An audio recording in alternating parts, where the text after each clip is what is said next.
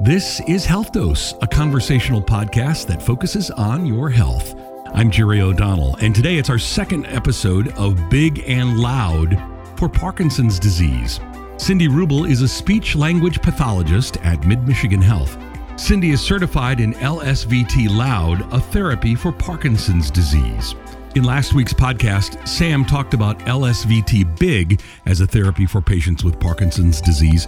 We asked Cindy, what is LSVT Loud and how is it related? LSVT Loud is named after Lee Silverman, who was actually the first person with Parkinson's disease to go through the speech therapy program. And it is also used with other individuals with neurological conditions, but it was originally developed for people with Parkinson's. It is an intensive, evidence based treatment that focuses on one goal, which is to be loud. And it was found that individuals responded very well to that. It worked, and the results were lasting. So they used the same protocol or model to develop the LSVT Big program, which focuses on the physical aspects or the physical problems that a person may have who has Parkinson's or other neurological conditions. How does Parkinson's disease affect a person's ability to speak? One of the hallmark problems that people will have is that their speech will get soft, and sometimes people or their family members will describe it as being mumbled or garbled. And often the person with Parkinson's doesn't realize it. And that sometimes is a bit of a dilemma because it's the Parkinson's which makes the person think that they're talking loud enough when really they're talking too soft. Often that can be one of the first symptoms of Parkinson's is a person talking with a softer voice where people can't understand them possibly at work or you know doing whatever their hobbies and interests are. So it's not necessarily a neurological problem with the vocal cords as much as it is a perception problem? Exactly. It's a sensory perception problem. The person doesn't perceive themselves as talking soft. And so part of the program we call is recalibrating, helping them to relearn and regain that loud focus so their speech is normal. The goal is to get it normal loudness. Now, as a person with Parkinson's disease, are they hearing the rest of the world differently than than someone without Parkinson's disease, or is it just their own voice? It's their own voice. So it really is. A, it's a it's a sensory their perception of how their volume or the intensity of their speech is. So then, what is LSVT loud therapy? What do you do in, in a therapy session? The goal is single focused, and it's to be loud or speak loud. And by doing that, you improve the respiratory support for speech. You improve vocal cord or laryngeal function, as well as articulation and speech intelligibility. Mm-hmm. Are those things also affected by Parkinson's disease in a neurological way?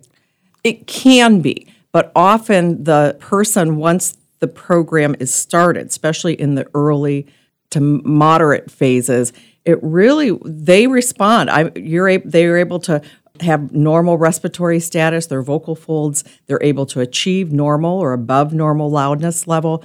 It is the changes in the brain and the perception or the sensory input that they're getting regarding their voice. So, how does a person with Parkinson's disease benefit from loud therapy? Well, they will have improved speech intelligibility when talking with friends and family. Often the goal is to be able to communicate with in the community, whether it's church, social groups, sports, whatever activities that they're doing that they enjoy completing. What does the therapy schedule look like? With LSVT, it is an intensive four day a week program for four weeks. And while it might sound like a lot, it goes very fast. The progress is usually noticed almost immediately within the first couple sessions, and then the effects are long lasting. Is it kind of like that old psychological experiment where they gave people goggles where they saw the world upside down and their brain flipped it? I mean, does that Is it, is it actually retraining the brain to perceive differently? That is that is the goal. You know, however, you still do have a person with Parkinson's, so the person still does have the condition, and so the recommendation is to continue with the home program after therapy is over, so that they can continue to focus on that loud and they still have to be aware and they have to know. And sometimes caregivers have to be partners in helping to keep them on focus, you know, keep them doing their home program and maybe cueing them from time to time that they need to be louder in certain situations. And reinforcing what they've been through in therapy. Exactly. Is there a certain group of patients for whom this therapy is best?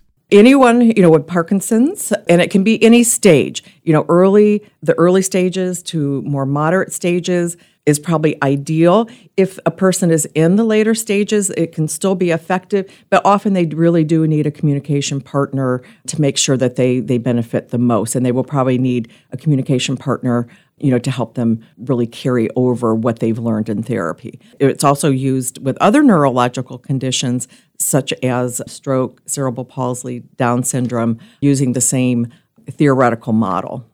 So it has applications beyond just Parkinson's. Yes, it does. Yes, yes. Even even children. It's a change in their sensory input, you know, or how they're perceiving their voice. And th- yeah, that's one of the challenges of therapy is getting them to feel comfortable mm. with their normal voice because it feels like they're shouting. Mm. You know what I mean? So just to be able, because you know, they'll come, you know, often it's a very soft voice mm-hmm. and that feels comfortable to them. It feels normal. And of course, if you're in a restaurant or whatever, you, you, know, you have a spouse who has a hearing loss or in another room. And so then we get them, you know, talking normal, what would be considered normal, and they they'll say, "I think I'm shouting." And so I do a lot of recording and comparing. See, you and I are at the same. We're at the same level. You know, we're talking here, and I'm not louder than you, or I'm a little bit louder than you. So you're, you know, you're not being too loud. But that's kind of the I want to say like a, it's a little bit of a dim, paradox or dilemma, you know, because they, you know, it feels uncomfortable for them to to speak at a normal loudness level. That is Mid Michigan Health speech language pathologist Cindy Rubel. As always, if you have health concerns, the best place to start is your primary care provider. If you need help finding a primary care provider, go to midmichigan.org slash doctors. And to learn more about LSVT and its availability at Mid Michigan Health, go to midmichigan.org slash LSVT. Thanks so much for listening. I'm Jerry O'Donnell. Check back again soon. We'll have another edition of Health Dose.